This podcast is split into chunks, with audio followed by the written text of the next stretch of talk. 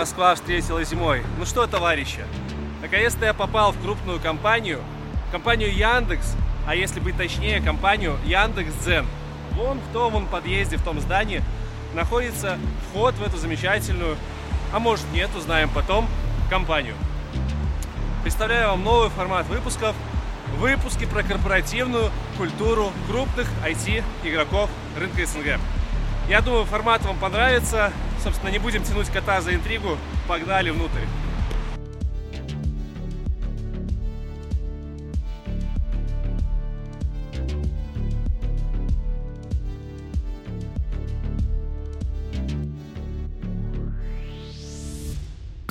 Айтишечка надо.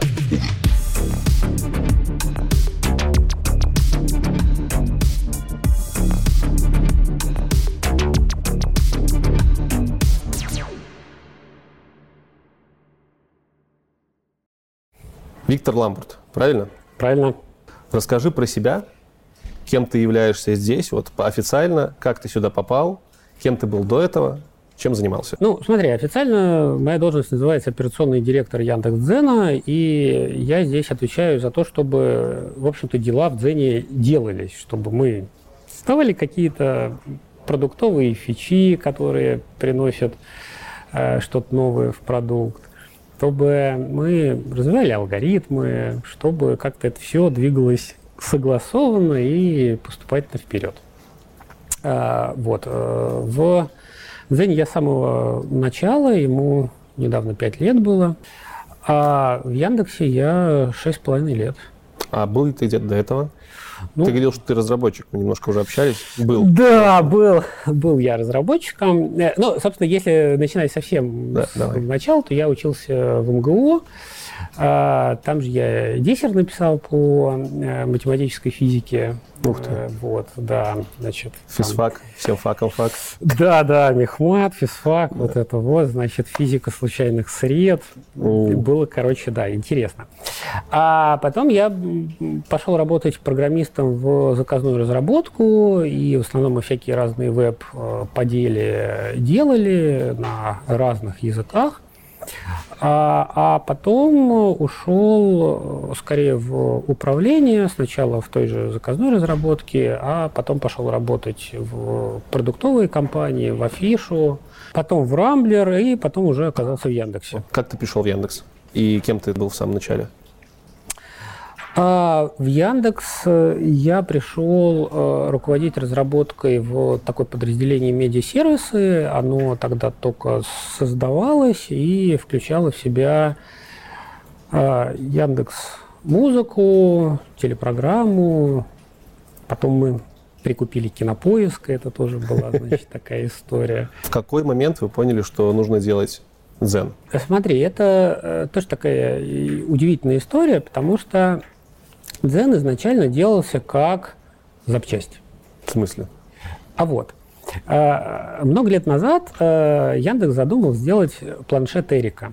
Э, сейчас про него, наверное, ни, никто не слышит, ну и вообще такая была история. Планшет в смысле? Прям планшет. Прям вот, короче же. Тогда планшеты появились и э, уже были на таком взлете, ну то есть это была растущая платформа а этих самых фаблетов тогда не было, вот этих вот, а планшеты, значит. Э, и э, мы такие, значит, надо, короче, планшет сделать, Яндекс, там же классно, там вот Э, планшет вообще для чего? Там классно э, потреблять контент. Ну, это вот... Ну, то есть это, планшет, такой... по него программное обеспечение по факту. Да, да. Ну, и понятно, что там должна быть музыка, понятно, что там должно быть кино. А, а еще было бы классно сделать что-нибудь такой медийный, журнальчик такой. Ну, вот знаете, как э, вот флипборд вот такой вот был. Давайте вот для Эрики сделаем такую штуку. И Дзен изначально задумывался как вот такая запчасть для планшета, значит, по мере развития этого продукта, я имею в виду Эрики, стало понятно, что, в общем, не надо ее выпускать. Угу. Уже стали появляться, значит, смартфоны с вполне большими экранами, планшеты замедлили. Ну, ну как-то, в общем, а, стало понятно, что это не, не то, что, во что надо прям много инвестировать. А Дзен, между тем, появился. И он вообще обладал э, удивительным свойством. Ну, вообще, вот если так э, оглянуться на 6 лет э, назад, то мысль о том, что при помощи алгоритмов можно собрать newsfeed, который будет по интересности не уступать ньюсфидам социальных сетей, ну, казалось как бы это сказать-то, ну, в общем, многие коллеги крутили пальцем у виска. Эмейль был не на хайпе. Э, эти самые ньюсфиды ВКонтакта, Твиттера, Инстаграма были все хронологические. И по-моему, Facebook тогда уже был алгоритмическим, но все остальные были хронологические. Ну и, короче, друзья, контент, понятно, рекомендуют, ну, все, все понятно. А тут какие-то, значит, алгоритмы, что-то тебе как бы с какой стати. Ну, в общем, было... Да, надо сказать, что браузеры тогда все были без контента. Ну, вот, э, как бы, и а тут вот э, начало получаться, и тогда, э, когда э, стало понятно, что не будет планшета, а Дзен уже появился и, и как бы работал, прямо вот внутри Тети, и он работает. Вот. И тогда было придумано его проинтегрировать в Яндекс браузер. И вот мы вставили Дзен в мобильный Яндекс браузер под Андроида. Прям помню. То есть, типа, отдельная страница была с видом? А, не, ну, слушай, он точно так же, как и сейчас в Top Page появлялся, только не, немножко не так э, классно. Ну, то есть сейчас mm-hmm. это вот э, такой э, фит, который вниз, а там это были такие горизонтальные слайдеры в вот первом экране. Но даже в таком виде оно заработало. Это было удивительно, потому что, ну вот мы запустили эксперимент, в эксперименте стало видно, что люди как бы больше пользуются Яндекс браузером, engagement, хотя все было недообучено. Ну, ну, ну, короче, прям стартап, стартап. И он заработал. Feed, алгоритмический feed. У меня, как у человека неподготовленного ко всему вот этому вот алгоритмическому, да и в принципе пользователя неискушенного, возникает сразу вопрос, а почему вы не интегрировали это сразу же в ленту Яндекс.ру, главного портала? У вас же там и новости есть, и все вот это вот было, и личный кабинет. А, ну, если сейчас зайдешь на Яндекс.ру, ты там увидишь Дзен, а, но это был прям долгий, длинный путь. Мы интегрировали Дзен в Яндекс браузер, стало как бы браузеру лучше. Дальше это постепенно интегрировалось в браузер на других платформах. Это же все немножко по-своему надо делать. Android, iOS, э, десктопные платформы. Потом и на Яндекс.ру тоже интегрировали. Как ты думаешь, если бы не было Эрики, э, выделился, выделился ли бы Дзен в отдельный проект? Или могло бы так получиться, что это было бы просто часть фида самого главного портала? А, дело в том, что на портале не было фида.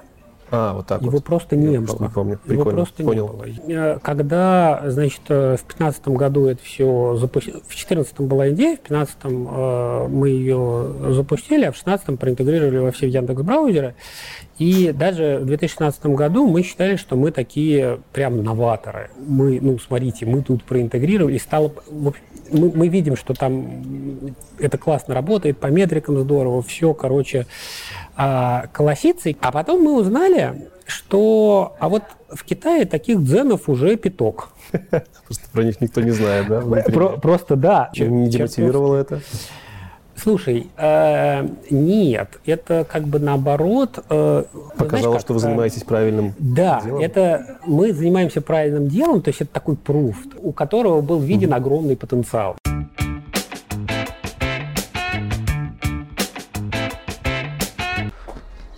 Отличная погода, друзья мои, для того, чтобы погулять по природе, для того, чтобы вдохновиться теми пейзажами, которые нам открываются этой весной и наступающим летом. И это как никогда хорошее время для того, чтобы взять ваш любимый ноутбук, зарядить его обязательно на полную, выйти в лесок и начать учить новый язык программирования для того, чтобы быть востребованным специалистом. Ну а какой язык выбрать для вхождения в IT в 2К20, я думаю, ни для кого секретом не станет. Это, конечно же, Python. Python либо Python достаточно востребованный язык программирования, на котором можно фигачить под веб, на котором можно делать машинное обучение. А узнать о всех возможностях языка Python можно можно на курсе от Skill Factory веб-разработка на Python. За 9 месяцев обучения, а это немало, вы научитесь работать с HTML, CSS, напишите свой первый сайт на JavaScript и Bootstrap, а также узнаете, что такое Django, с чем его кушают, как на нем готовят сайты, как его соединить с SQL и как выйти на работу Python-разработчиком. Кроме того, на курсе будет дополнительный модуль, который расскажет вам, как работать с заказчиками на фрилансе, и это тоже очень круто. Менторы Skill Factory помогут вам стать настоящим фуллстек разработчиком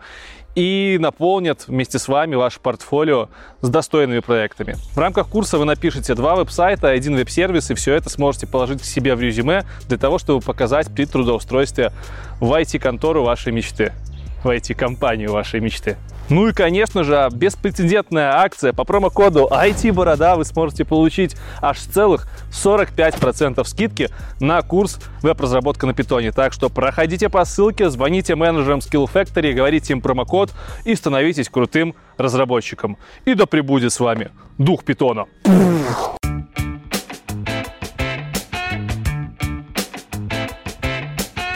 Почему дзен? Я вот долго думал, единственное, что мне на ум приходит, две вещи. Это либо что-то с йогой связано, либо вы смотрели мультик «Монстры на каникулах». Слушай, а, значит, у нас есть красивая легенда, а, но я расскажу, как было на самом деле.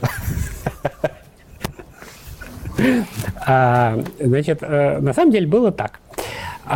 Когда давно у Яндекса был э, такой смешной проект Zen поиск. Значит, э, сейчас его нигде нету, а вообще он располагался как раз на, Ян... на адресе Zen Яндекс.ру. И э, был устроен следующим образом. Значит, вот есть короткий Яру, значит, поисковая строка и кнопка «Искать». А Zen поиск – это без строки, это просто кнопка «Искать». Ты нажимаешь «Искать», и тебе, значит, выдача по рандомному запросу. Такая, а, ну поня- понятно, откуда ноги растут. Понимаешь? И это такой поиск без запроса. Мне повезет.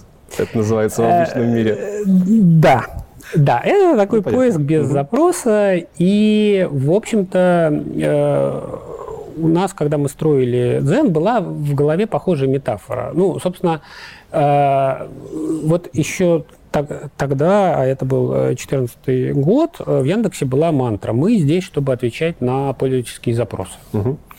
Заданные и незаданные. Ну и вот, э, короче, а мы вот отвечаем на незаданные запросы. Тыдынс, тыдынс. То есть вот так вот просто. Да, и это было рабочее название. Рабочее название Дзем. Мы так все, значит, когда делали этот продукт, все его так называли. И было несколько попыток это название поменять.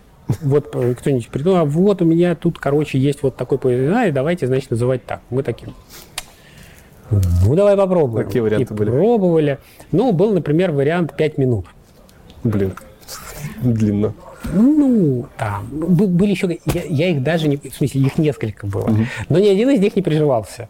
То есть вот когда в командных разговорах ты пытаешься, но нет, вот оно как бы все возвращается. Нет химии, короче. Да, ну и вот э, таким образом. Расскажи, пожалуйста, про глобальные цели, которые преследуют, не преследуют, которые пропагандирует, либо придерживается компания. Слушай, я как это не, не хочу сказать, что мы что-то пропагандируем. Ну да, слово но такое себе. Давай, э, давай поговорим о том вообще, зачем мы дзен делаем и для чего это все. Для чего это пользователю? Для чего это людям, да. А, в общем-то, мы делаем дзен для того, чтобы люди э, могли интереснее проводить э, свое время. Ну и вот если говорить так высокопарно про миссию, то, в общем-то, наша миссия помогать людям интереснее проводить то время, которое у них есть, когда они там не заняты чем-то, э, что они вынуждены, ну или любят делать. И э, в этом смысле это очень такая широкая с одной стороны, с другой стороны, чертовски сложная вещь, потому что э, в этом месте мы конкурируем с кинематографом, с книжными издательствами. Ты имеешь в виду занять время они же тоже помогают людям интересно проводить время. Ну да. Ну и это все на самом деле такие а, немного заменяемые вещи. То есть я в этом смысле хочу сказать, что мы конкурируем не только с ну такими вот прям лобовыми конкурентами типа других медиаплатформ или социальных сетей, но на самом деле конкурентное поле, оно намного шире именно потому, что есть очень много альтернативных способов э, так или иначе интересно провести время. Расскажи, чем отличаетесь от похожих проектов? Что у вас есть своего с точки зрения людей, которые пользуются продуктом? Ну, давай для начала определим вот э, пространство этих самых э, похожих продуктов. Э, в общем, мы э, в первую очередь это блогерская платформа. И в этом смысле похожие продукты это YouTube, Instagram, Telegram, ВКонтакт. Более того, э, часто блогеры, э, ну, там, существенная часть наших блогеров, э, окей, существенно, я, как бы заметная, давай так скажем, она имеет свой блог либо в Инстаграме, либо в Ютубе. Даже у меня есть блог на Яндекс.Дзене. Вот. Короче, я это все к чему? К тому, что на самом деле Дзен это мультиформатная платформа. В Дзене уже достаточно много видео э, публикаций. И много, кстати, блогеров из Ютуба в Дзен приходят. Э, наоборот, тоже справедливо. Многие блогеры Дзена подумывают, а дай-ка я выступлю в видеожанре. Бывает, что они дебютируют в видеожанре в Дзене, а бывает, что пробуют в Ютубе. Как бы, если у них начинает получаться, то, конечно же, э, они стараются использовать э, разные платформы. Вот, поэтому ну, мир, он чем дальше, тем больше много такой э, платформенный, и в этом смысле это вот как бы аб- аб- абсолютная такая как конкуренция. Более того, если вот мы там посмотрим на китайский рынок, там вот абсолютно то же самое. Там все со всеми конкурируют, все достраивают не хватающие части других платформ, просто так немножко с разных сторон это дело. Э, Но давай я отвечу все-таки на твой вопрос, чем мы э, отличаемся. А мы в первую очередь, э, в первую очередь э, отличаемся тем, что мы э, основной э, способ для блогера находить свою аудиторию – это тот контент, который э, они делают, и платформа алгоритмически э, умеет находить на контент аудиторию.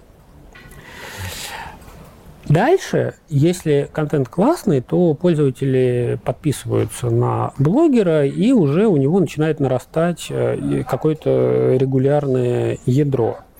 А, Но благодаря тому, что вот основная дистрибуция у нас э, алгоритмическая и AI-based, мы э, можем давать более быстрый э, старт блогеру без вот каких-то, значит, его собственных дистрибуционных активностей, там мучительно вот, значит, хождение к другим блогерам, а порекламируй меня, значит, там, ну, ну вот, ну, ну, ты же это хорошо знаешь.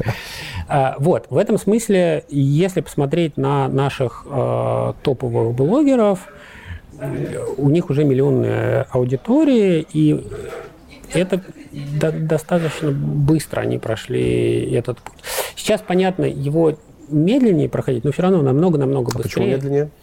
Потому что А, Потому что конкуренция уже большая, уже есть, э, э, как бы, ну, раньше это был совсем голубой океан, сейчас э, не, не совсем, в том смысле, что в каждой теме уже есть кто-то, и э, твой контент конкурирует с другими за интерес вот э, в этой теме. Поэтому, ну, взлет, наверное, уже не такой быстрый, но э, при этом э, он автоматический. То есть как бы вот платформа сама старается найти для каждого блогера свою аудиторию. Привет, Дим. Привет.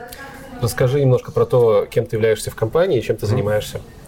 А, ну, сейчас я в Дзене занимаюсь качеством рекомендаций. Я руковожу службой, которая, по сути, отвечает за все, что связано с тем, как рекомендательный фид строится, как карточки персонально подбираются пользователям, как э, устроена всякая, значит, э, кухня, связанная с э, писемизацией разного рода контента, с всякими классификаторами.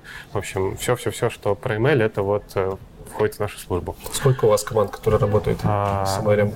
У нас сейчас э, в моей службе две группы. Одна группа это такие, значит, как это, ребята, которые хардкорные, занимаются новыми алгоритмами, по сути, значит, э, пушат основные KPI метрики. Есть еще команда, которая, значит, больше сконцентрировано на том, что, значит, относится к экосистеме платформы, к тому, как, значит, правильно выстраивать, э, значит, наши алгоритмы так, чтобы паблишеры у нас э, жили хорошо, долго и счастливо. Паблишеры в смысле Паблишеры в смысле блогера, да. Вот. И также они еще занимаются рекламным продуктом. У Дзене есть своя собственная монетизация, которая, ну, как бы, как Дзен как продукт монетизируется в целом Яндекс Директом, но мы еще дополнительно развиваем свои источники монетизации, которые вот как бы аддитивный трафик по отношению к Директу нам в перспективе, мы надеемся, позволит зарабатывать. Это То есть не вот- трафик, а деньги. Та самая штука, которая появляется у блогеров после тысячи... Э, Нет, у Э, блогеров после тысячи дочитываний появляется возможность поставить на свою публикацию А, баннер директа и тем самым монетизировать свой контент. А я немножко про другое. Значит, э, директ — это скорее такая история про то, что, э, ну вот, не знаю, ты делаешь ремонт, и тебе нужно обои купить, и вот ты уже поискал это в поиске, ходил на какие-то сайты, и дальше тебя уже таргетированно догоняют э, объявлением по покупке обоев, чтобы ты его, значит, чтобы ты их мог купить, и это уже как бы реклама, работающая на сформированном спросе. А тот продукт, про который говорю я, это история скорее про то, что ты вот читаешь ленту Дзена, по сути, ну, как бы проводишь время в ней, ищешь какой-то интересный материал, и у тебя может не, не быть еще какого-то сформированного спроса, но мы через какую-то вот такую нативную подачу материала, через какую-то, а, значит, э, не вот баннер директа, не, значит, два сообщения, два, два предложения, картинка, да, через какой-то более развернутый текст, который подробно рассказывает о продукте, тебя можем заинтересовать, и тем самым э, для рекламодателя, по сути, привести новых пользователей, которые еще не заинтересованы были в его продукте, а благодаря вот, как бы тому, что с ним столкнулись в Дзене, заинтересовались и захотели его приобрести.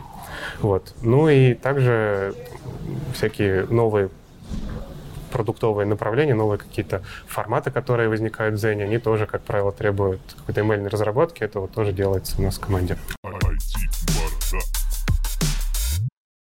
Теперь будем говорить о корпоративной культуре. То есть это, собственно, цель сегодняшнего разговора. Хочется мне, как разработчику, в первую очередь, э, напомню, что я разработчик, люди начинают забывать, интересно то, как вы строите свою команду, как вы набираете новых сотрудников и почему люди любят работаю здесь и любят работу здесь. Вот это вот главная цель. Давай начнем с того, что ты опишешь идеального, как сказать, не кандидата, но члена команды. Члена команды глобальной Дзена. То есть понятно, что там навряд ли ты знаешь тестировщиков, кто там нужен тестировщикам конкретно по профессиональным навыкам. Я больше хочу узнать о каких-то непрофессиональных качествах. А, ну, давай, значит, на общий вопрос у меня общий ответ. Да, давай. Э, Идеальный сотрудник – это тот, который э, привносит свою э, дополнительную ценность в команду.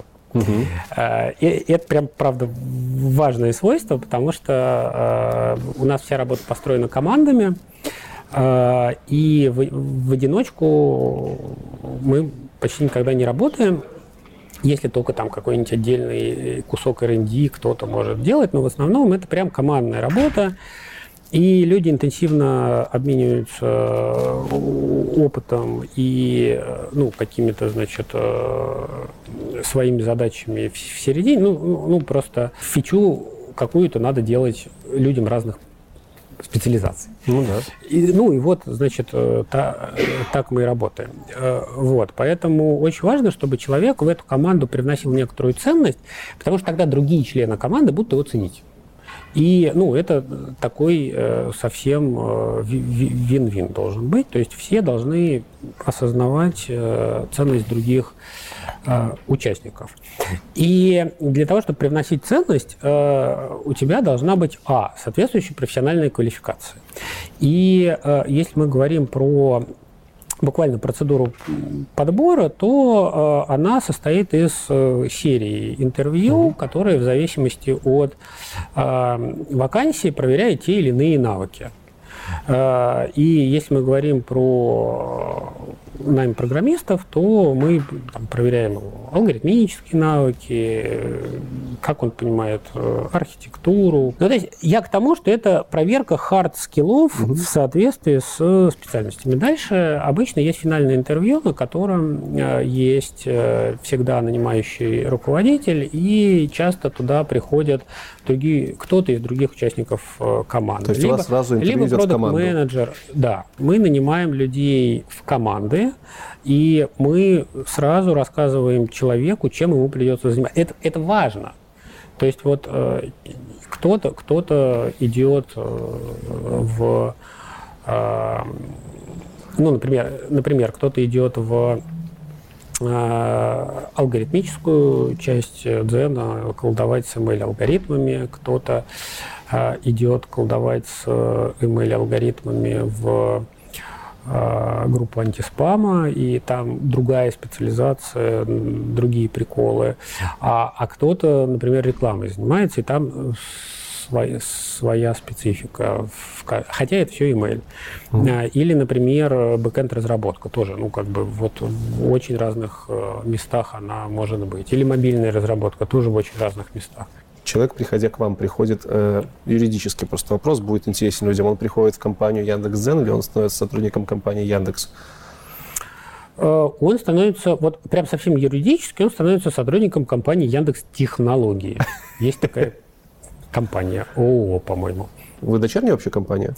Или а, вы полностью отдельный проект? Смотри, отдельный. мы отдельный проект, мы отдельный бизнес-юнит, угу. э, в том смысле, что у нас есть э, собственные бизнес-цели, у нас есть э, отдельная э, Значит, мы перед инвесторами отчитываемся на тему того, как вот э, мы растем, что у нас происходит, какой там у нас run rate, что у нас с аудиторными показателями. Ну, ну, ну вот, вот, вот таким штукам. Значит, э, юридически мы не, не, не оформлены в отдельную э, юридическое лицо, потому что в этом нет никакой необходимости. Угу. И мы существенным образом э, используем э, могучую в этом месте и, и юридическую, и правовую, и HR-инфраструктуру Яндекса. Придя в Яндекс.Дзен, бывали ли такие случаи, что разработчики закончив, возможно, проект, либо еще почему-то переходили в другие отделы э, компании. А, Нормальная ли это практика? Абсолютно нормальная практика. То есть можно Я... внутри можно, всей экосистемы Яндекса можно, перемещаться? Можно. В Яндексе есть такая процедура ротации, мне кажется, дико правильная, потому что она позволяет а, ценного сотрудника, который почему-то перестал ощущать свою ценность в том или ином подразделении компании, перевести в какое-то другое подразделение, где он эту ценность обретет, и, значит, это другое будет рада. Это круто. Я своих разработчиков, знакомых в Минске спрашивал про Яндекс.Зен. Человека 4 мне сказали, что, о, так это же классная компания. Я говорю, ну, типа, ну да, это же Яндекс. Они мне говорят, да нет, это же Яндекс.Зен, это отдельная компания. И я такой думаю, ну нет, наверное, у вас одна инфраструктура. Это действительно так. А, да, у нас э, общая инфраструктура, э, в том числе и существенная часть технической инфраструктуры у нас общая. В этом смысле мы можем сказать, что стоим на плечах э, гиганта, конечно mm-hmm. же, потому что все вот эти вот тяжелые инфраструктурные решения, связанные с инфраструктурой распределенных вычислений, Понятно, хостинг данных, все это. Да, да, да, да, все, все, все вот эти вот SaaS базы данных. Ну, то есть, ну вот все такие серьезные облачные решения мы используем, конечно же, общекомпанейские, это прям хорошо. Как часто ваши сотрудники общаются с сотрудниками других отделов, например, вот отдела обеспечения всего Яндекса э, SaaS базами данных? Происходит у вас это общение? Конечно, конечно, конечно. Наши ребята, которые занимаются инфраструктурой, они, в общем, довольно открыты и когда ты в чем-то там не разбираешься, или у тебя что-то сломалось, или, значит, у них что-то сломалось, ну, все, всегда есть какой-то конструктивный Это диалог. круто, это круто. И... Мне, да, чуть-чуть мне шаблон даже порвало, потому что сейчас я понимаю, что Zen — это вот не просто обособленная единица, а интегрированная в большую экосистему Ну, конечно. Не, не, мы, э, во-первых, интегрированы в инфраструктуру, во-вторых, мы интегрированы в другие продукты Яндекса. Ну, вообще говоря, Zen логично, интегрирован в Яндекс-браузер. Да. И у нас э, в этом месте, ну, такой э, очень продуктивный диалог с командой браузера. Угу. То же самое с командой приложения Яндекс. Ну, это, это, это все на самом деле совместная работа. Э, ты говорил про собеседование, что у вас несколько этапов. Чуть-чуть поясни. Расскажи, из каких этапов они состоят?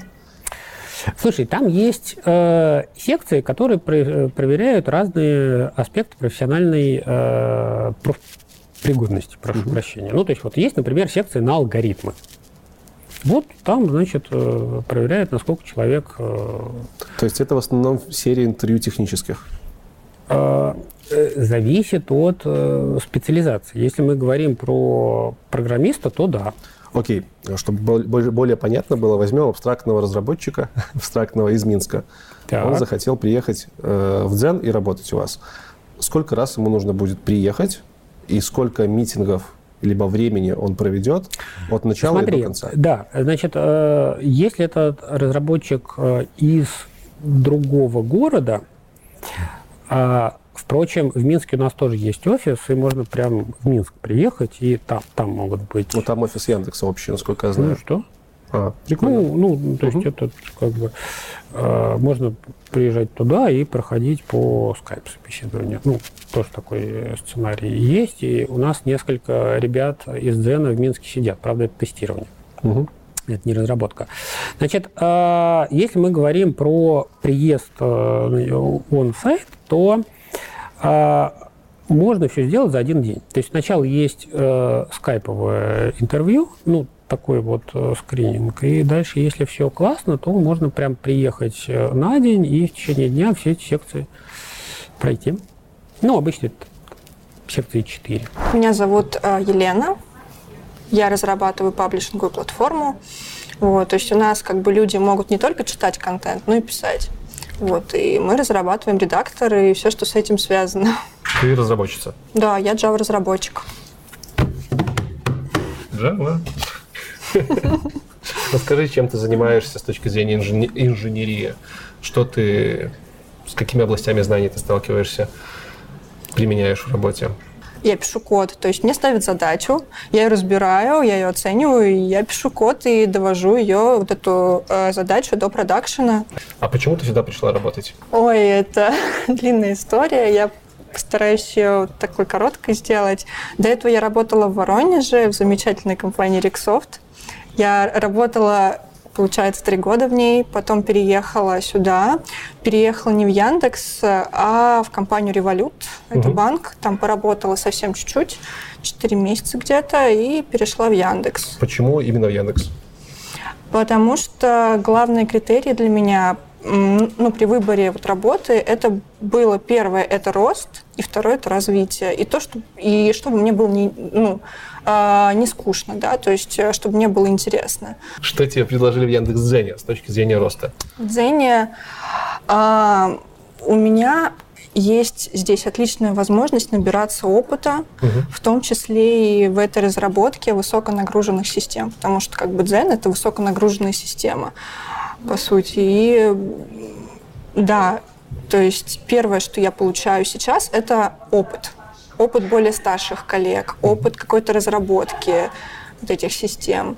А второе, то, что у нас отличная база всяких там лекций, знаний. То есть э, я в, в любое время могу иметь к ним доступ, могу что-нибудь почитать, могу что-нибудь у кого-нибудь спросить. Вот. э, И для меня это очень важно на самом деле. А ты пришла год назад, правильно? Да. У тебя должна оставаться свежа память того периода, когда ты только в компанию пришла. Расскажи, что тебя больше всего удивило уже после того, как ты начала здесь работать. Было ли такое, что типа, вау, я не думал, что это так? А, ну, наверное, это постоянные встречи один на один где ты можешь обсудить все, что ты хочешь, задать самые глупые вопросы, которые у тебя накопились, и никто тебе за это не будет как бы, ну, не знаю, а, смеяться над тобой, никто не будет там стебать, типа, ага, ты, ты этого не знала, или как ты могла этого не знать. Нет, ты просто сидишь, ну, там, всякие вопросы там задаешь, и ты можешь э, потом узнать, как бы, ну, отличный ответ на эти вопросы, и как бы, что ну, тебе там могут посоветовать, типа, смотри, тебе нужно вот это почитать, вот это почитать, чтобы ты была еще более крутой. да. Вот. Есть ли у вас выверенная система развития разработчиков? То есть четкая. Грубо говоря, придя в компанию, буду ли я знать, кем я могу стать через три года? Смотри, ну, как правило, ну, если говорить про обучение, да, конечно, какие-то, значит, э, внутренние курсы, какие-то, значит, обучения присутствуют. Если говорить про, вот, значит, э, выбор твоего жизненного пути в момент попадания в компанию, такого нету. Мне кажется, это в целом какая-то немножко утопичная история. Ты в любой момент времени можешь э, понять, что ты хочешь э, как-то пивотнуться, начать заниматься чем-то другим. Этот вопрос растет из аутсорса, Мгм. э, и скорее вот из формальных, я их называю лычек, из формальных званий. Типа, Мгм. вот я джун, то вот у меня появилась какая-то, какой-то багаж знаний, я уже middle, а Мгм. вот я уже сеньор, а вот я уже team lead, тех лид и Я архитектор. понял. Ну, такая формальная иерархия должностей, она есть, конечно, но она, продвижение по ней, оно как бы регламентировано не тем, насколько долго ты, значит, э, присутствуешь в компании, или даже не столько те, не только лишь тем, насколько у тебя богатый багаж знаний, а э, в большей степени тем, насколько у тебя высокий импакт на ту зону ответственности, которой ты занимаешься. То есть, э, когда ты какой-нибудь джун или middle, от тебя требуется, чтобы ты грамотно писал код, не ставил баги, умел бы его тестировать и делал бы все там, качественно и в срок. А когда ты уже становишься человеком уровня старшего разработчика, от тебя требуется, чтобы ты, ты не просто был вот посажен в траншею, где тебе сказали копай, и ты копаешь, а чтобы ну, ты вместе с этим еще мог бы какое-то направление развития тоже задавать и его драйвить. И на самом деле, вот, ну, на младших уровнях переходы, они скорее зависят, зависят от того, насколько эффективно и качественно ты делаешь свою работу, и насколько, ну, как бы, большой объем работы ты можешь делать. А начиная с каких-то уровней, это скорее зависит от того, в том числе, насколько ты большой импакт вносишь в вот, общее дело. Откуда в основном ребят набираете? Слушай, очень по-разному. Много ребят к нам приходят, э, ну, если мы говорим про младших ребят, да, Да, младших. э, многие приходят буквально там из, из институтов, из вышки много приходят ребят. Это из- обычные технари. Это обычные там технари, да. Обычно, обычно. В смысле, ну, если человек А. закончил гуфак, Но е- если мы говорим про, значит, э, разработческую часть, да, про ML часть, это скорее, конечно, да. Люди технических скиллов, а не, значит, гуманитарии. Вот. Но в Дзене есть и как бы менеджеры, есть, значит, и э, как бы не Не, не, мы говорим, мы говорим про разработку, и тут ничего, я бы сказал, как-то уголовного, зашкварного, как это называется, нету, что это технари, потому что у вас достаточно серьезная разработка, опять-таки. Мгм. Научиться делать формочки, Ну, это короче, две недели. и- Давай так, я, я просто сказал, что это не- ну, не важно, откуда ты пришел. А, там, главное, и что- из вышки, и из гуманитарного института, из МГУ. Это не принципиально. Важно, какие у тебя скиллы есть. Просто ну, байс, как правило, такой, что если ты тебя пять лет учили техническим специальностям, ты, наверное, что-то запомнил. Ну Вот. да. А если тебя не учили, то ты, может быть, запомнил, если сам интересовался этим. Согласен. Вот. А есть ли у вас какая-нибудь отработанная система интервьюирования? Да, Есть. есть, есть, есть, конечно, есть. То есть просто в многих, во многих компаниях, я вот часто собеседовался, ты приходишь, и качество собеседования в основном зависит от человека, который тебя собеседует. И никакой системы ты не видишь. Не-не, у нас есть, э, у нас есть э, система, э, которая сама система подразумевает, что есть вот такие-то секции. В рамках каждой секции надо проверить тот или иной аспект э, профессиональной грамотности. В этих секциях есть вот такой набор типовых вопросов или задач. Э, Есть культура заполнения этих самых э, секций. В этом смысле у нас для инженерных специальностей прям все хорошо ста- стандартизовано. Э, Для дизайнеров я, честно говоря, даже затрудняюсь ответить. Мне кажется, там, короче, смотрят на портфолио, дают тестовые задания и разговаривают, как человек думает. Кресло эти удобные вообще. Хорошая. Классное. Прям для людей. Тут на самом деле, если по, по сторонам в офисе оглядеться, очень много внимания к деталям и таких решений, которые э, для людей. Там какие-то Например? занавески, стеллажи, цветы, какое кресло, как выглядит там стойка, например, на кофепоинте, где э, можно сесть поесть, э, какой вот, допустим, ящичек для хранения воды в переговорке, тоже ну, с какими-то красивыми деталями, комфортное, удобное. Э, Про, например, у, у окон два слоя занавесок, один прям темный делает, а другой пропускает свет, но при этом меньше бликует на экране. Диваны или кресла в переговорках, маленькие вот такие вот комнатки, чтобы поговорить по телефону, никому не мешая. Слушай, а, как либо все детали внимания обращаешь. су- маленькая Специфика. переговорочка для там, буквально вдвоем поговорить. В общем, и, ну и такого супер много, и это то, что делает м, и работу комфортной, и в целом обстановку а, заботы, наверное, про, про людей. Ну, едва ли можно представить, как, а, а, как можно за- заботиться о людях самому, будучи не окруженным вниманием и заботой. Мне кажется, то, где ты работаешь и какая вокруг тебя атмосфера, очень сильно влияет на то, с каким ты настроением вообще приходишь на работу, как, как ты разговариваешь со своими коллегами, как ты думаешь, какие решения ты изобретаешь в процессе. В общем, мне кажется, это супер важная штука. А теперь представься. Скажи про себя немножко. Привет! Привет. Меня зовут Миша, я дизайнер в Дзене. Круто. Как ты сюда попал? Дело было как? Я изначально пришел в Яндекс заниматься, э, коман- э, заниматься лончером. Яндекс Лончер — это графическая оболочка для Android-телефонов. Я, кстати, ее недавно скачал. Вот. И я пришел заниматься им. И в тот момент, э, и, да и сейчас, э, м, был интегрирован в лончер, э, чтобы, ну, типа, на, на минус первый экран. И в целом в какой-то момент команда дизайна э, лончера и э, Дзена объединились, стали ну, общей командой, и мы вместе работали над всеми этими задачами. Э, В какой-то момент э, проекты росли, развивались. Дзен рос какими-то сумасшедшими темпами. Лончер э, перерос в проект Яндекс Телефон. Э, и я, я сконцентри- сконцентрировался больше на работе над телефоном, э, занимался им. Ребята продолжили заниматься Дзеном. Телефон мы сделали, запустили, э, и начались новые проекты. Я в какой-то момент решил, что хочу вернуться обратно в команду Дзена. А Расскажи поподробнее, чем ты конкретно занимаешься тут. А, Я дизайнер и занимаюсь дизайном. Ну, понятие Потому что- дизайна растяжимое. А, Мне кажется, чтобы ответить на вопрос, чем занимается дизайнер в Дзене, нужно рассказать о том, как устроен дизайн в Дзене.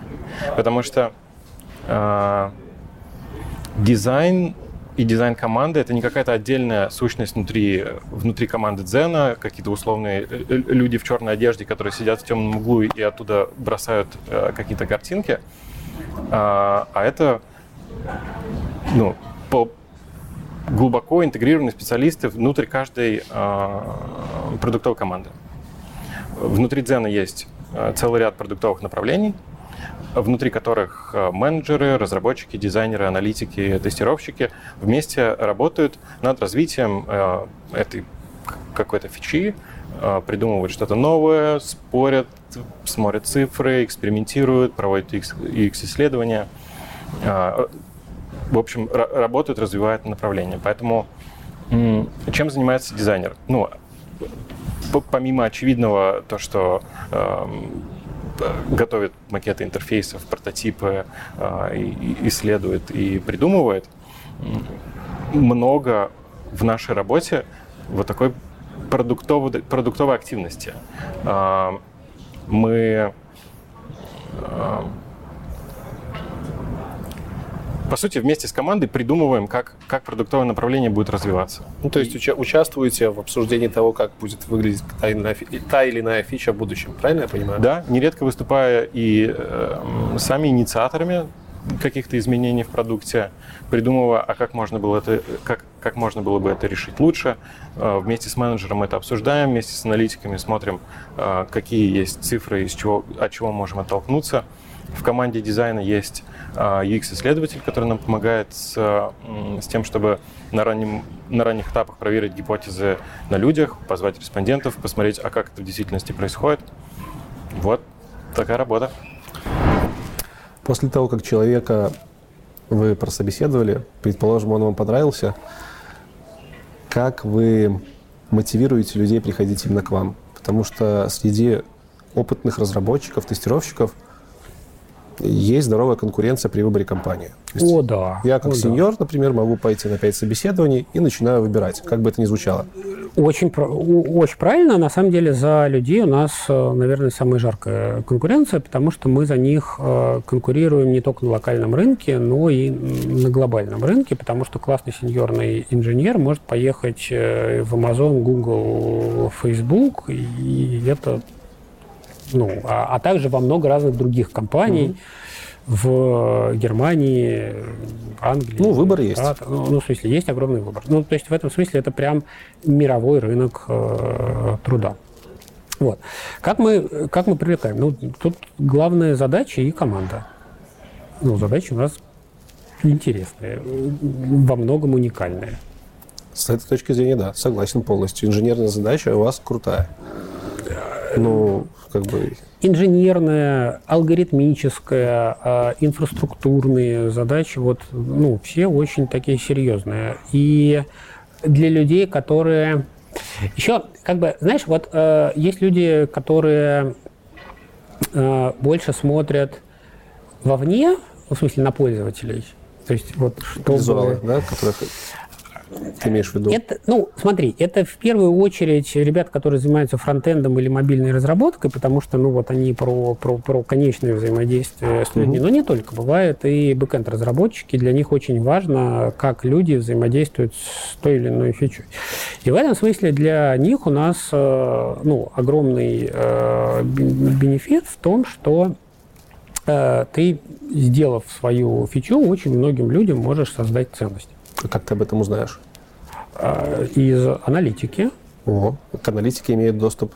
Да, да. у нас в этом смысле очень э, открытая Этого компания. очень не хватает на многих проектах, когда ты бэкэнщиком, когда ты пишешь свой бэкэнд, и ты даже не знаешь, кто им пользуется. А, не, не, вот, вот, вот у нас вообще культура прям открытости данных. Ну, то есть понятно, что есть какие-то данные, вот, например, пользовательские данные, которые лежат там в отдельном месте с э, отдельным доступом, но если мы говорим про продуктовую аналитику, то вот э, все дэшборды, кто, значит, э, э, в каком объеме, какой фичой пользуются, как часто, какие ретеншены, ну вот это вот все у нас, во-первых, этого много, и мы очень в этом месте data-driven. Во-вторых, мы прям открыты. То есть эти дашборды открыты всем сотрудникам. А, Мы а, раз э, в неделю у нас есть такой, как это, есть all hands meeting, знаешь, вот такой, а, вот, у нас он Зурал называется. Зурал? Да. Вот общий Яндексовский, он называется Хурал. Это, еще, знаешь, такая Своя традиция. терминология. Да, да, да. Это, вот с терминологией у нас все в порядке, да, да. Ну, а Зеновский это Дзеновский, Зурал, э, Хурал, то есть Зурал. То есть вы там все вместе собираетесь? Ну, вот здесь вот прям. Да, вот, да. вот, вот в этом э, помещении, вот здесь э, люди собираются, кто-нибудь что-нибудь рассказывает, трансляции в другие офисы. Э, и, ну, про все какие-то заметные продуктовые запуски мы рассказываем, делимся данными. Воу-воу, приветики! А, Я Вера, я работаю в Дзене не очень давно, но очень давно в Яндексе, и мне есть что хорошего рассказать про Дзен и про Яндекс в целом, и про то, как мы тут живем. Круто. Покажи нам офис, пожалуйста. Я предлагаю начать с самого, пожалуй, сердца Дзена. Это Дзен-арена. В общем, а, обычно мы здесь собираемся всеми ребятами.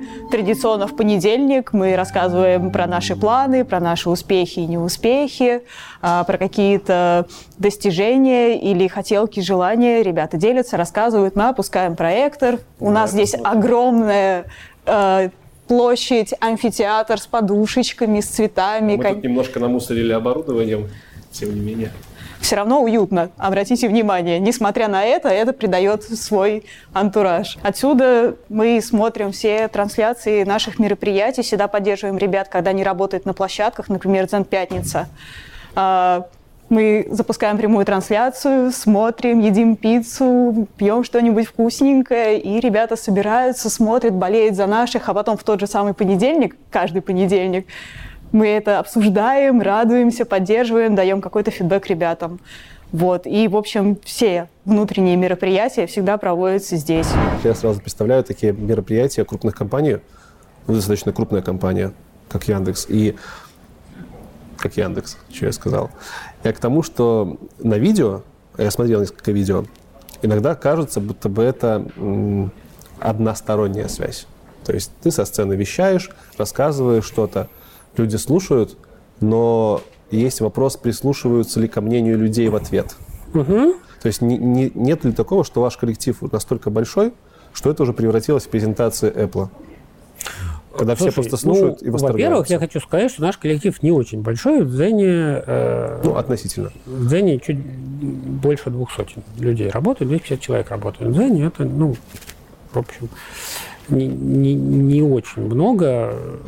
И я, честно говоря, уже не могу похвастаться тем, что знаю лично каждого, но все равно 250 это не... Ну, вот в этом и вопрос. Знаешь лично каждого и как ты к ним относишься. Потому что я, я работал в аутсорсах, правда, больше, но у 200 человек там уже появлялось такое, что я не знаю никого выше своего линейного руководителя. Руководитель выступает просто как босс, когда выступает на сцене, в смысле.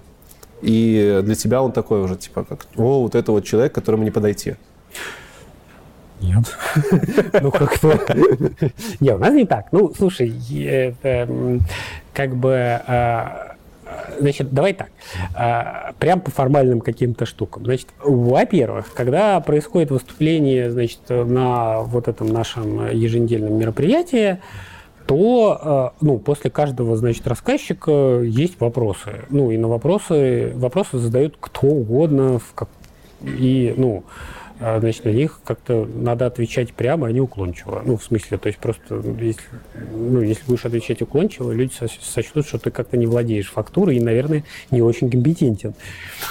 Ну, ну вот, ка- как бы, значит, это такая первая мысль. И это, кстати, касается не только э, дзеновского вот этого еженедельного хурала, но и общий яндексовского. Абсолютно та же история. Любой сотрудник Яндекса и может задать выступающему вопрос, на него на- надо отвечать. А, Вот. Ну, там понятно, что слишком много вопросов не может быть, потому что э, тайминг лимитирован, но это не вот просто, значит, влили и это. Не-не, вообще не так. Ну, мы немножко ушли в сторону, я, наверное, неправильный вопрос задал. Обычный разработчик, который две недели назад пришел в компанию, может прийти к тебе и рассказать о своей боли? Можно прийти ко мне, можно прийти к Мите Иванову, можно к Антону прийти, можно к Кате Халадзе прийти, который наш HR-партнер. И, ну, ну, то есть есть много вот разных связей. Но а, а, есть еще другие механизмы. Смотри, мы работаем командами. И это очень важная мысль. Значит, э, обычно у каждой команды есть какая-то своя миссия. То есть вот есть вот, значит, э, миссия помогать людям интересно проводить время, а есть еще миссия той или иной команды. Ну, там, не знаю, есть э, команда процессинга данных. Э, Значит, у них миссия, чтобы вот все данные, которые были в нашем периметре, максимально быстро обрабатывали, нигде ничего не залипало, блогерский контент максимально быстро доходил до пользователя, срабатывали штатно все контуры классификации или человеческих разметок. Ну, то есть вот- вот как бы... И это э, такая важная миссия. Дик важная команда, э, без нее, э, ну, до конечного пользователя, собственно, контент и не дойдет. А, э, вот. И э, эта деятельность, она на самом деле обвешена метриками. Там вагон всяких э, метрик, насколько быстро, насколько полно, насколько, значит, э, хорошо и штатно срабатывает классификация. Ну, ну, вот это вот все, Ну, окей, окей. хозяйство. И на самом деле дальше та деятельность, которая осуществляет команду, она растет эти метрики. И в этом смысле э, у задачи, э, у команды нету э, значит, как-то директивно спускаемых э, важных проектов, которые надо обязательно сделать. Ну, как заказной разработке. Есть заказчик, вот проект, э, вперед. Нет, тут как бы команда сама э, формулирует э, свои планы на какое-то свое э, будущее, там, на один-два квартала вперед, Э, Понятно, что у нее могут быть заказы от каких-то других команд, потому что, ну, вот, э, мно- много взаимосвязи между. Понятно. Но здесь важная мысль какая? Э, Многие задачи зарождаются внутри команды просто в силу того, как у нас организована работа. У команды есть миссия, а, эта миссия как-то оцифрована в виде тех или иных KPI, и дальше это ответственность команды э, эти KPI э, растить, и дальше как именно во многом определяет именно команда. Вот. И в этом смысле рядовой разработчик э, может обнаружить э, какой-то, значит, э, низковисящий фрукт и выступить с этой идеей, и она запросто может попасть в блог. Каким образом это происходит? Ну, Выступить, это прийти к тебе, либо э, рассказать на общем Я собрании? вообще не знаю, а, что в точности де- делает многие из э, команд. Нет, э, прийти к руководителю Руководителю. соответствующей команды, который на самом деле отвечает в конечном счете за те или иные KPI, и рассказать, дорогой друг, вот мы тут вот эти вот проекты делаем, они классные, но тут вот есть еще, смотри, вот такая возможность, и она вот этот KPI сильно продвинет э, вперед. Чего бы нам ее не сделать? Прикольно. И оно вот Очень-очень гибко получается. Ну, да, есть же, ну, как бы очень важно использовать э, по максимуму потенциал людей, в том числе потенциал, связанный с э, пониманием, что можно улучшить. Это, ну, в смысле, это же такой вин-вин. И, Ну да. и команде хорошо, и человеку хорошо. У человека статус, значимость повышается. Ну, он чувствует себя сопричастным к вот этому всему. Это, кстати, очень важно. Ты сказал про несколько команд, что у вас есть не- несколько команд. Расскажи про все. Чуть-чуть. Ой, слушай, Какими областями э, ну, ну, ну, вы занимаетесь? Ну, давай. Значит, э, смотри. А, Есть, э, есть большая команда ранжирования, э, которая... Ранжирование – это выдача самого контента. Это алгоритма. формирование ленты, да. Это, это вот э, алгоритмика. Мгм. Есть э, команда, которая как раз занимается процессингом данных. Индексация, расчет оффлайновых э, фичей, все многочисленные классификаторы. Есть э, инфраструктурная команда, которая делает так, чтобы вот все вот это вот, оно нормально оркестрировалось, э, PIFOM значит, э, работало при отключении любого из дата-центров, а, значит, тюнинг performance в тех местах, где это... Это девопсы обычно или это тоже инженеры? А, нет, это отдельные инженеры. Окей. А, не, не, они пишут много всякого разного кода и стараются, и, и при необходимости помогают другим, что-нибудь э, переписывая за ними. Ну, как бы типовая история следующая. А, кто-нибудь из email команды э, напилил э, каких-то фичей, э, ну или какую-то дополнительную значит, алгоритмику, которая заметно повышает качество. И, значит, э, намерили, там есть э, сложная процедура приемки этих самых изменений. Ну, в общем, короче, хорошо, все, выкатили в продакшн, ну, нормально работает. Вот. э, Дальше, через полгода, выясняется, что в силу там разных причин стало жать это место, и по перформансу надо бы здесь провести какую-то оптимизацию. И очень часто эту оптимизацию уже начинают делать э, другие люди, которые смотрят за вот всем хозяйством, они заодно могут переписать несколько таких э, кусков в один общий, что в результате будет э, работать быстрее и бодрее. Ну, это такая нормальная история. То есть это, это как бы э, важно, да, то есть это не то, что, э, значит, кто-то из email-инженеров придумал какую-то модель, а другой ее напрограммировал. Нет, ни в коем случае. Как бы наши email-инженеры, они осуществляют полный цикл от э, исследования, выдвижения гипотез до delivery в продакшн. Но когда-то может так статься, что оно требует некоторого тюнинга оптимизации. Этот тюнинг оптимизации уже делают э, люди, которые прям вот э, в этом глубоко разбираются. ML-команда – это команда ранжирования, правильно я понимаю? Одно и то же. Ну, не, смотри, email у нас в разных местах есть. А, окей. Есть в ранжировании, есть в Ну, антиспаме, есть... Ну, ну, то есть email сейчас э, уже, ну, почти Везде везде. практически.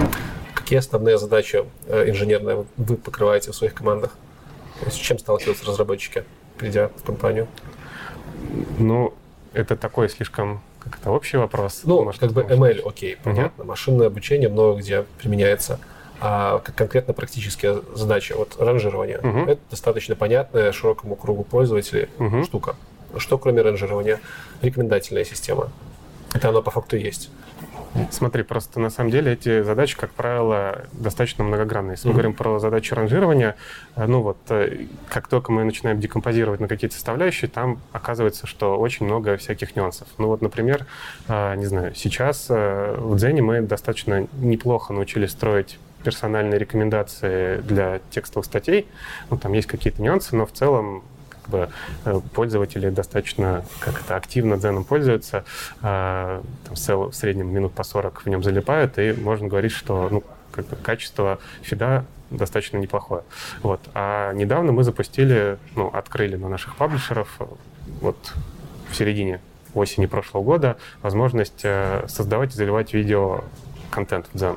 И тут как бы ты внезапно понимаешь, что ты хорошо умеешь э, рекомендовать статьи, но когда ты начинаешь э, рекомендовать какой-то другой тип контента, то там свои нюансы. Не, не, все, не все те наработки, которые у тебя есть, ты можешь адаптировать SIS. Э, что-то вообще принципиально новое, что нужно делать с нуля. Поэтому есть специфика относительно там, форматов или типа контента, который ты рекомендуешь или ранжируешь. А вторая специфика связана с тем, что и, и как бы относительно этого не задумываешься, пока вот не, не погружаешься в специфику проблем, которые в Дзене есть.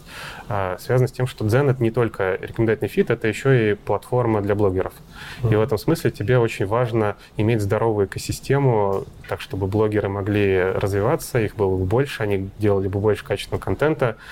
Ты, наверное, вот как YouTube-блогер, наверное, тоже как это про это представляешь, YouTube, когда какие-нибудь алгоритмы меняет, э, что-то у тебя, значит, пошло не так, и вот просмотров на твоих видео стало в полтора раза больше или меньше, да? Вот.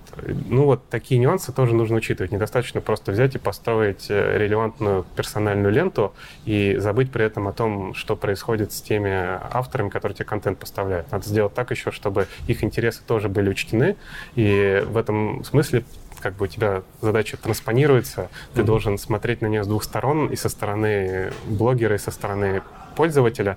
И очень часто, на самом деле, оптимальное решение для блогеров и оптимальное решение для пользователей может не совпадать. Ну, потому что тебе, как пользователю, неважно, какой IT-блог смотреть в целом, если они примерно одного качества, можешь какой-нибудь там один смотреть и неплохо себя чувствовать.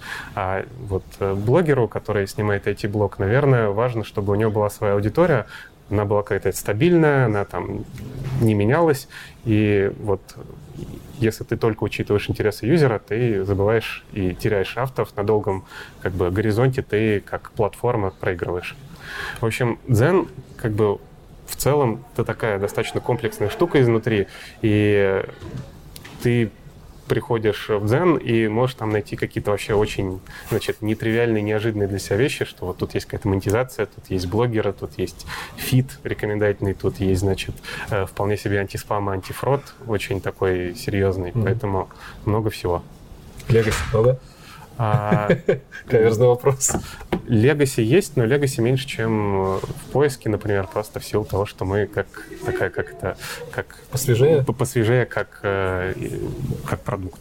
Да. По каким процессам вы работаете? Вот чуть-чуть подробнее про то, как работает команда с точки зрения менеджмента. Угу. Смотри, если говорить про какое-то планирование глобально, вот на уровне всего дзена, это скорее такие как бы полугодовые квартальные такие отсечки, в рамках которых формулируются ну, более-менее такие глобальные цели, глобальные направления, куда мы хотим там, идти, что для нас важно, что не важно. Дальше вот эти глобальные цели, они спускаются уже на уровне тем лидов, тех лидов, э, каких-то ключевых стейкхолдеров, и они приземляются уже на какие-то технологические конкретные решения, которые нам позволят ну, вот этих, в этих направлениях продвинуться, достигнуть их как как бы какого-то значимого результата. Э, в, в частности, в каком-то, в каких-то местах тут происходит обсуждение с командами.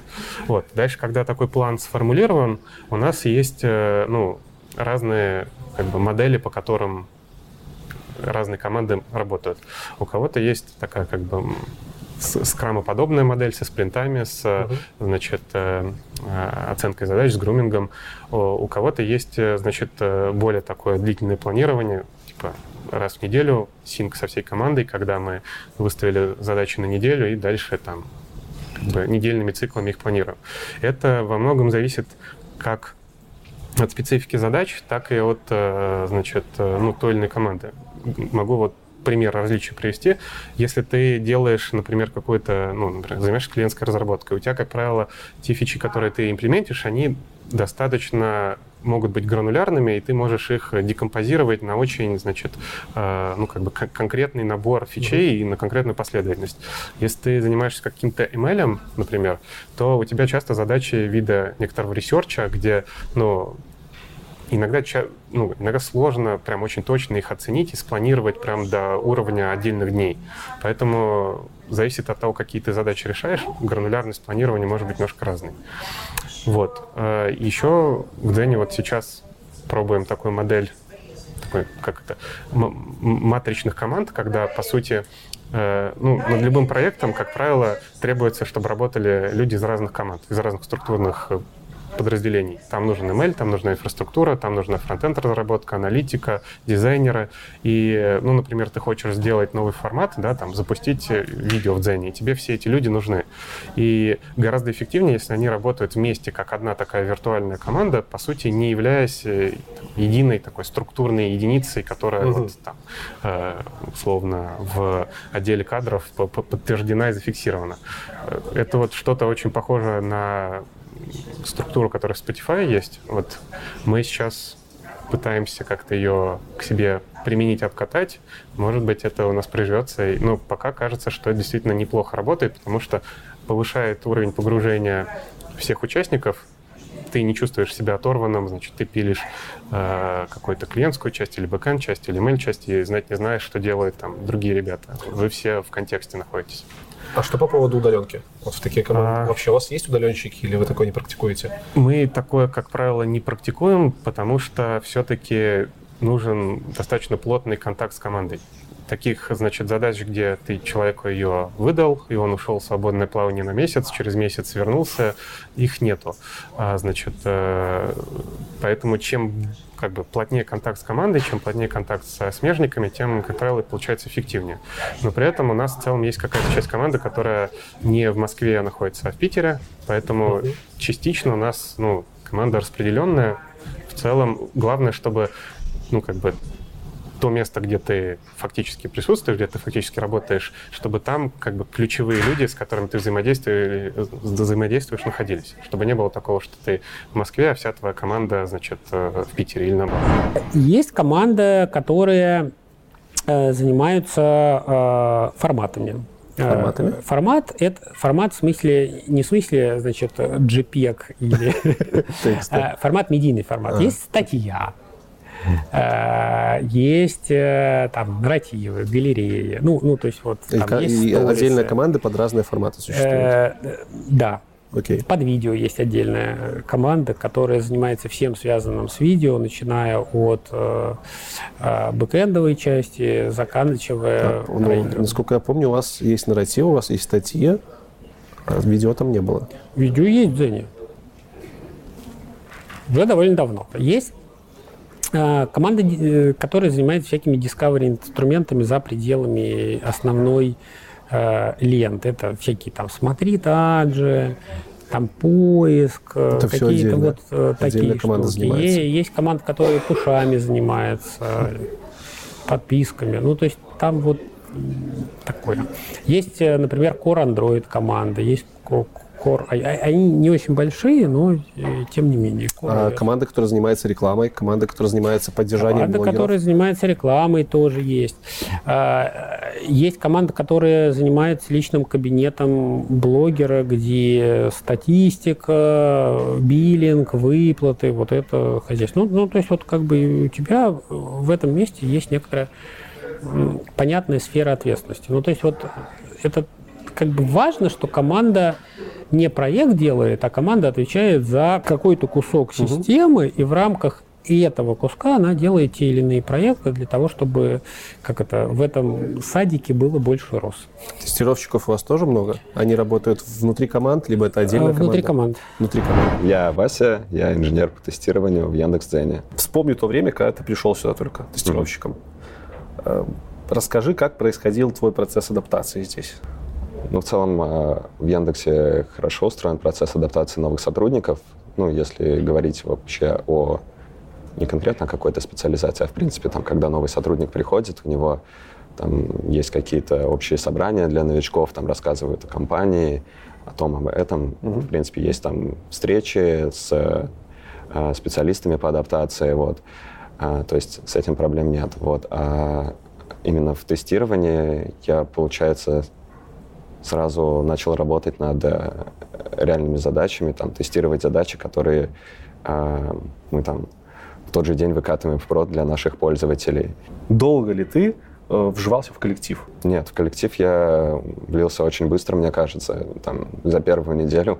Мне очень понравилась команда, я больше времени заняло вот именно э, осознание того, как работает весь продукт, потому что Zen все-таки это довольно сложный алгоритмический сервис, и, возможно, там два с половиной года назад было не так много фичей, но в целом это уже был большой сервис, и чтобы понять, как работают все компоненты этого сервиса, надо как потратить какое-то время поработать, э, потестировать э, разные компоненты. Были ли у тебя какие-нибудь факапы в истории работы?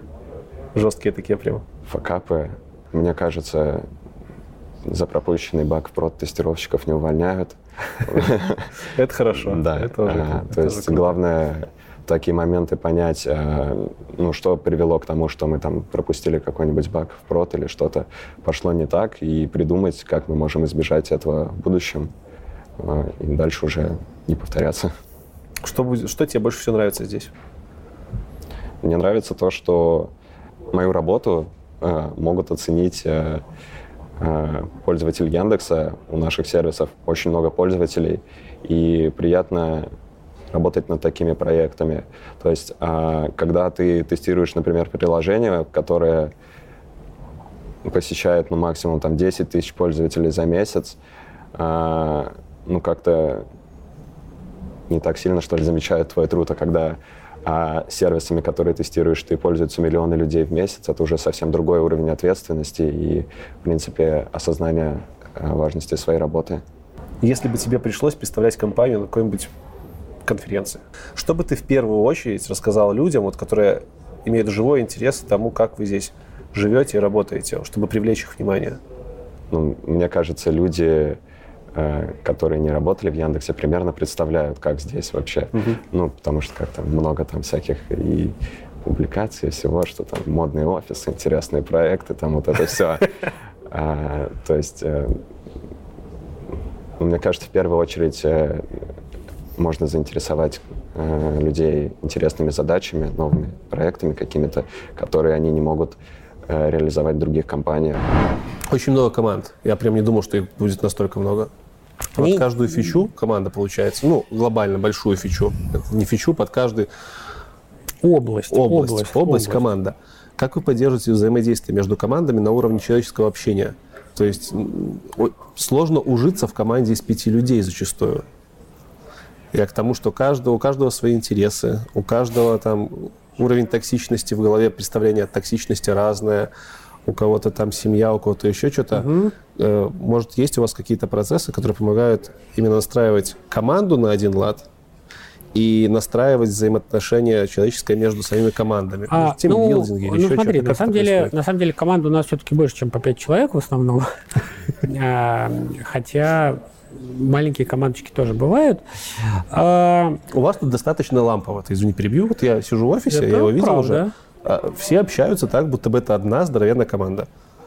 Как вы этого достигаете? Ну, Э, Ну, смотри, значит, э, во-первых, э, команды время от времени устраивают какие-нибудь тимбилдинги. Ну, там, значит, кто-то на картах покатается, кто-то, значит, съездит в кампус Яндекса в Сочи, и там, значит, отдельно сделает какой-нибудь хакатон, запилит чего-нибудь. Ну, тут та- такое у нас тоже периодически происходит.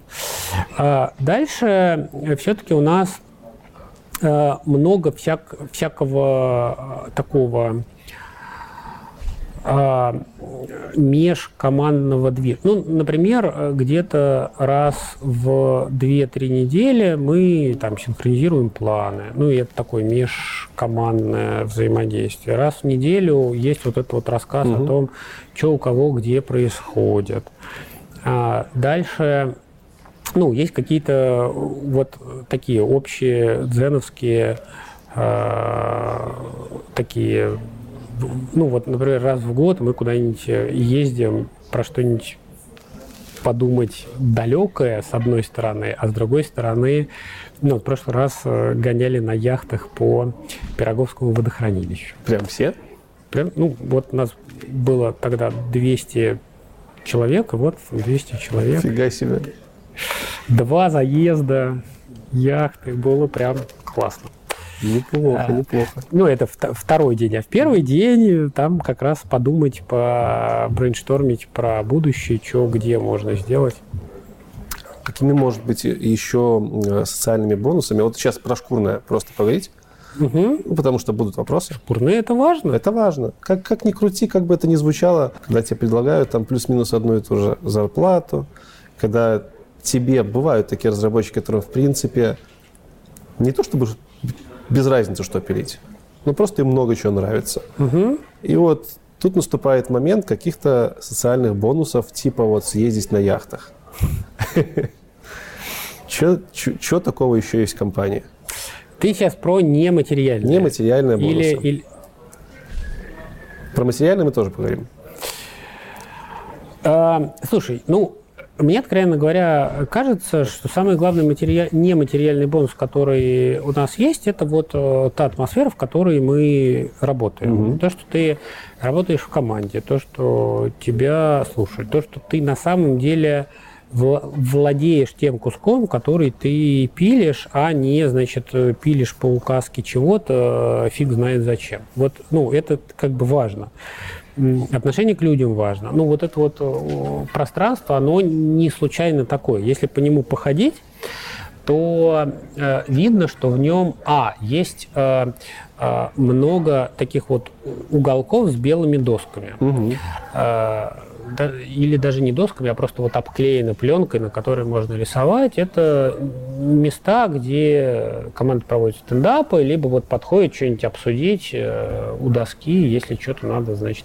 Это же самый такой эффективный способ передачи, да, когда два человека и Ну да, пе- да, пе- порисовать что-то можно. Много есть вот таких нычек, где можно засунуться и что-нибудь э, вдвоем обсудить, или даже одному что-нибудь с кем-нибудь поскайпиться, если я все еще говорю поскайпиться, хотя скайпом никто не пользуется. В смысле никто не пользуется? Не, не надо говорить. Не, на самом деле, Слушай, ну, ну как-то уже как-то... о чем у вас пользуются? Ну, либо внутренняя конференц-связь, либо Zoom, либо тот же самый Slack. Окей. У нас на Телеграме все сидят.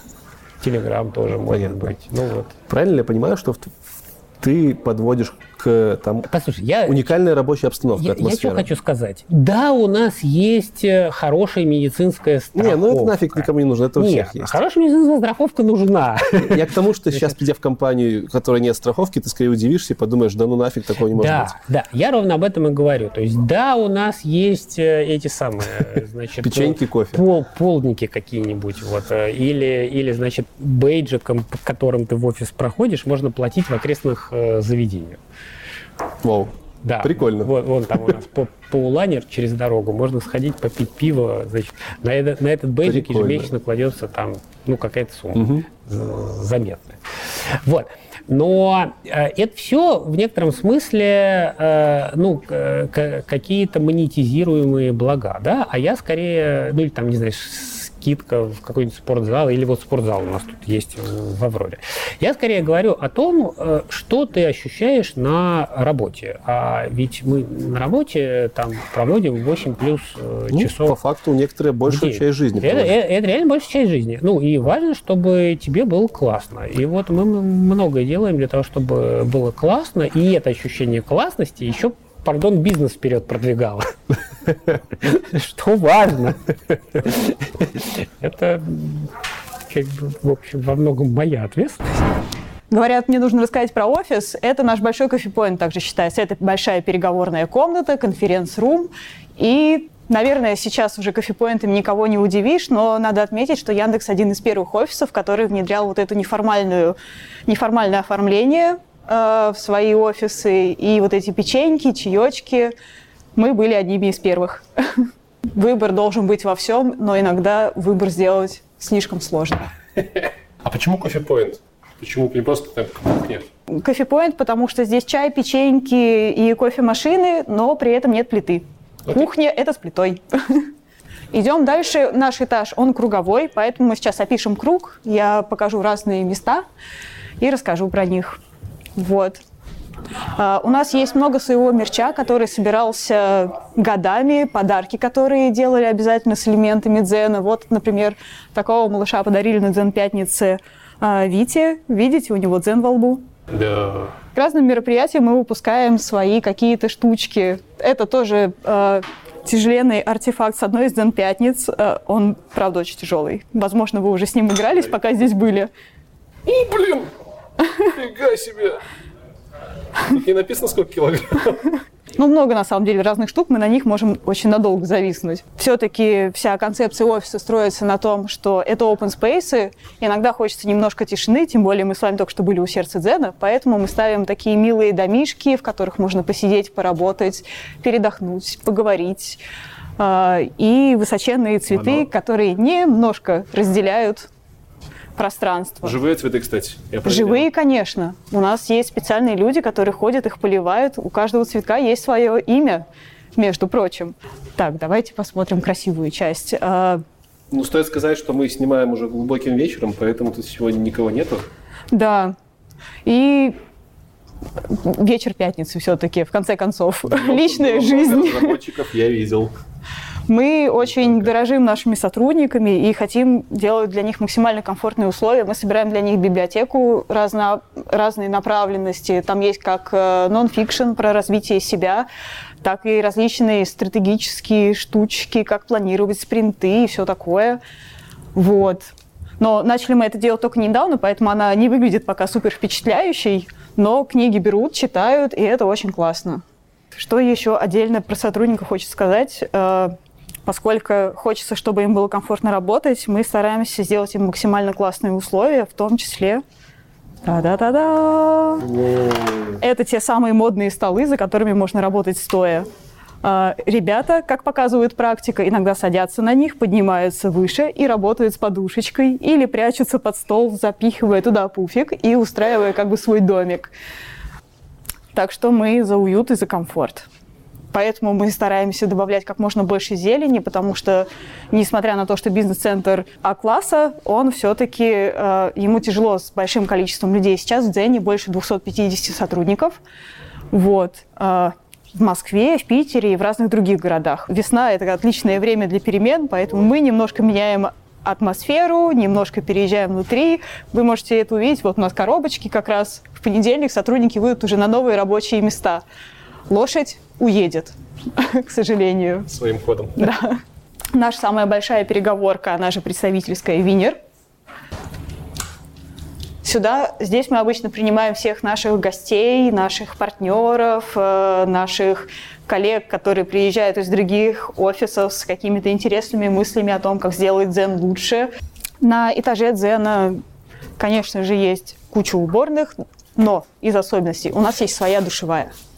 Это важно, особенно летом. У нас э, в бизнес-центре есть два тренажерных зала, и это вообще классный поинт иметь свою душевую. Мы слышим, как ребята собираются, да, скотчами? А Для того, чтобы оптимизировать как-то рабочее время, вы сейчас заметите, что переговорок у нас больших на этаже не так много. Мы поставили такие домики для ван-ту-ванов. Обычно здесь проходят личные встречи, руководитель и сотрудник, например. Вот. Таких штук мы сделали, специально разграничили их по разным э, частям офиса, чтобы не, не нужно было ходить всегда в один угол, например, с противоположного, а чтобы в каждом кусочке был свой. Леша стесняется. Да, там Не- мой бардак. Как, как тебе тут? Здесь прекрасно. В этом году мы решили попробовать что-то новенькое и заказали сотрудни- сотрудникам будку-домик. Будка-домик? Да. Тут можно спать. И там включается свет. Вот здесь вот кнопочка. Оп. Прям приват-рум. Поэтому он не закрывается. Все продумано.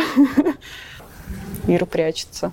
Это наш малый кофепоинт. У нас их всего два. Большой, с которого мы с вами начали, и маленький. Это комната хозяюшек. А, ну, про хозяюшек есть очень хорошая история. А, на каждом этаже Яндекса, неважно, бизнес-юнит это или большой Яндекс, а, есть э, свои как сказать, офисные хозяюшки, хранительницы очага, те, кто кормит нас, смотрит, чтобы у нас всегда было молоко вот этих разных вкусов. А, ну, в общем, чтобы все у нас было классно, чисто и вкусно. А, историческая справка подтверждает, э, что когда Яндекс только появился и сидел на самокатной, там было порядка 20 сотрудников, а, мамы сотрудников приходили в 4 часа дня, приносили бутерброды, чтобы кормить своих ребят. И так их начали называть хозяюшками. И вот уже Яндексу сколько лет, хозяюшки до сих пор здесь. Никто их не называет ни хозяйками, ни уборщицами, именно хозяюшки. С большой любовью и теплотой к ним относятся. Мы почти описали круг, и сейчас э, приходим к одной из самых интересных зон. Это зона с качелями э, и зона с большой доской планирования. Э, там прям показан лог того, как ведутся задачи. Сейчас мы посмотрим, что там написано, я посмотрю, а вы нет. Вот, а потом решим, можем ли вы посмотреть. Э, здесь ребята Собственно, это вот эта самая площадка, где ребята собираются э, и думают о том, какие задачи им взять в работу, а какие не стоит брать. Опасная штука. Ребята регулярно пытаются и падают. Так, доска. А, я думаю, если издалека, то все будет в порядке, потому что все мелким шрифтом, но цветное и прикольное. Вот, вот как ведут настоящие канбан-доски. скрамборды и подобные штуки. Все самое модное и трендовое. Мы поддерживаем очень многие инициативы ребят, потому что хочется, чтобы работа была не только просто работой, а чтобы они, ну, прям получали удовольствие, прям кайфовали от того, что они здесь, среди всех остальных этих людей, а все очень разные, очень. И при этом очень заботливые. Здесь все относятся с очень большим вниманием друг к другу, и это касается не только ну, ближайших коллег. Если вы в Дзене, то вы в одной как будто большой семье. Расскажи, что, по твоему мнению, есть в Дзене такого, чего нет в других компаниях?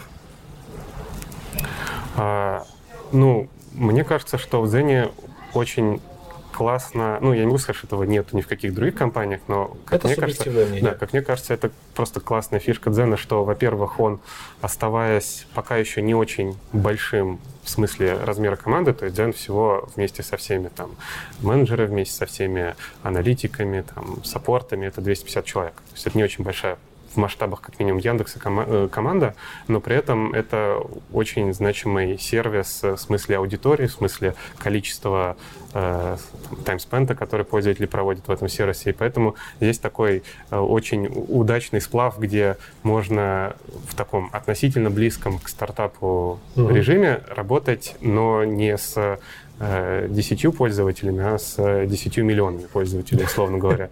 Вот. Это классная фишка. Классная фишка, мне кажется, что вот этот симбиоз блогерской платформы и алгоритмов, которые являются, так сказать, каналом дистрибуции для контента из этой блогерской платформы, это тоже очень прикольно, потому что не так много мест, где вот э, ты вот с такой как бы спецификой можешь столкнуться. А, вот. Ну и в целом, мне кажется, что просто вот достаточно большой спектр разнородных э, как технических, так и мельных задач. То есть э, можно в очень многих областях чего-то попробовать поделать в Дзене, и если окажется, что значит, одна какая-то тема тебе не зашла, переключиться на другую и, может быть, в ней найти себя. То есть это тоже, мне кажется, очень такой позитивный момент. Скажи, за что ты любишь работу в Яндекс.Дзене? За продукт, за людей. Каждый раз ты вдруг узнаешь какой-то такую клевую вещь у человека, который думаешь, блин, ничего себе. Там кто-то пишет картины, а кто-то э, проектировал какие-то там для нефтеперерабатывающей промышленности э, что-то такое супертехническое. И тот, и другой дизайнер. Как ты думаешь, как так получается, что здесь все прям свои? Не знаю. Ну, в смысле, Магия? не- не- это- это знаешь, как когда э, там, хи- хирург спас пациента, а он говорит, о, слава, слава богу, выжил, все хорошо. Вот и тут ты думаешь, какая-то магия, но за этой магией стоят, э, стоят люди, и то, что они делают, помогает эту систему строить. В принципе, мне достаточно понятно, как у вас тут. Мне очень многое понравилось. Нет, мне все понравилось. Фиг- Фигню. Мне все понравилось. Я очень много еще нового для себя открыл. В частности, с точки зрения мировоззрения вот ваш, твоего. А я считаю, что все-таки руководитель, он распространяет свою э, точку зрения, даже волей или неволей. Ты, сотрудники да, твои, они на это тебя ориентируются. Правда. Это, это, это хорошо, когда на руководителя можно ориентироваться. Подытоживая, хотелось бы у тебя, как у человека, по факту стоящего во главе всего Дзена, спросить, как вы развиваться планируете дальше? Есть ли у вас какие-то планы, видение того, как будет выглядеть Дзен корпоративный, не корпоративный, как будет выглядеть команда разработки, команда вот всего Дзена внутренняя, скажем, через пять лет? Изменится что-то? А Будет ли вас больше? Станет ли вас меньше? Как-то поменяются ли отношения в командах, какие-то Ты процессы? говоришь прям про пять лет, да? Ну, для меня это не м- для меня это короткий срок. Если для вас это большой срок, то Просто, поясни почему. просто Дзену всего пять лет. Логично. Логично. Понимаешь? Поэтому как бы а Дзен начинался с двух full-time разработчиков. Окей. И, а, а сейчас у нас д- д- д- 250 и половина разработчики. Ну, короче, а, я бы так сказал. Мы а, все-таки все-таки корпоративное командное строительство, оно а, следует за а, развитием продукта и развитием бизнеса. И поэтому давай э, я чуть-чуть, э, может быть, расскажу про то, каким мы видим Дзен в перспективе следующих лет, может быть, не, не пяти, а пары. Давай. А, потому, ну, потому что как бы пять лет для э, нашей индустрии прям как колоссальный срок и э, сложно загадывать. А, что, э, что мы хотим, чтобы случилось через э, пару лет? А, мы хотим, чтобы э, Дзен стал по-настоящему мультиформатным. А Сейчас видео в Дзене есть, но его поменьше, чем статей в терминах таймспента, а я уверен, что через два года его будет больше. А, Ну, или сопоставимо, давай так скажем. Но важно, чтобы э, помимо вот таких очевидных форматов э, были и дополнительные форматы. А, когда-то удобнее свою историю рассказать в виде простой галереи, потому что она Ну, нарратива. визуальная. А, типа нарратива. Окей. А когда-то ты знаком хорошо с блогером, и тебе важны его сторис, которые создает этот блогер, запечатлевая какую-то обстановку вокруг него или значит, делая какие-то а, высказывания. Есть э, интерактивные э, форматы, которые позволяют э, взаимодействовать э, блогеру со своей аудиторией. А важно, чтобы аудитория была вовлечена э, в процесс, и поэтому все, что связано с социальным взаимодействием, социальным взаимодействием между блогером и его аудиторией, социальным взаимодействием аудитории друг с другом вокруг контента. А, вот это все способно тоже создавать, а, интересное и качественное времяпрепровождение, и, б, свою очередь, порождать некоторый новый контент. Ну, классический пример – это комьюнити. Вот они так устроены. В общем, э, говоря про следующие э, ближайшие года, то это такое э, развитие нашей платформы в сторону мультиформатности, большего социального взаимодействия, что в конечном счете создаст большую ценность как а, пользователям, так и блогерам. Ну и, в общем, чем больше будет взаимодействия вокруг Как этого. ты думаешь, а для твоих коллег что-то поменяется относительно, относительно того, что есть сейчас? Коллег больше станет. Окей.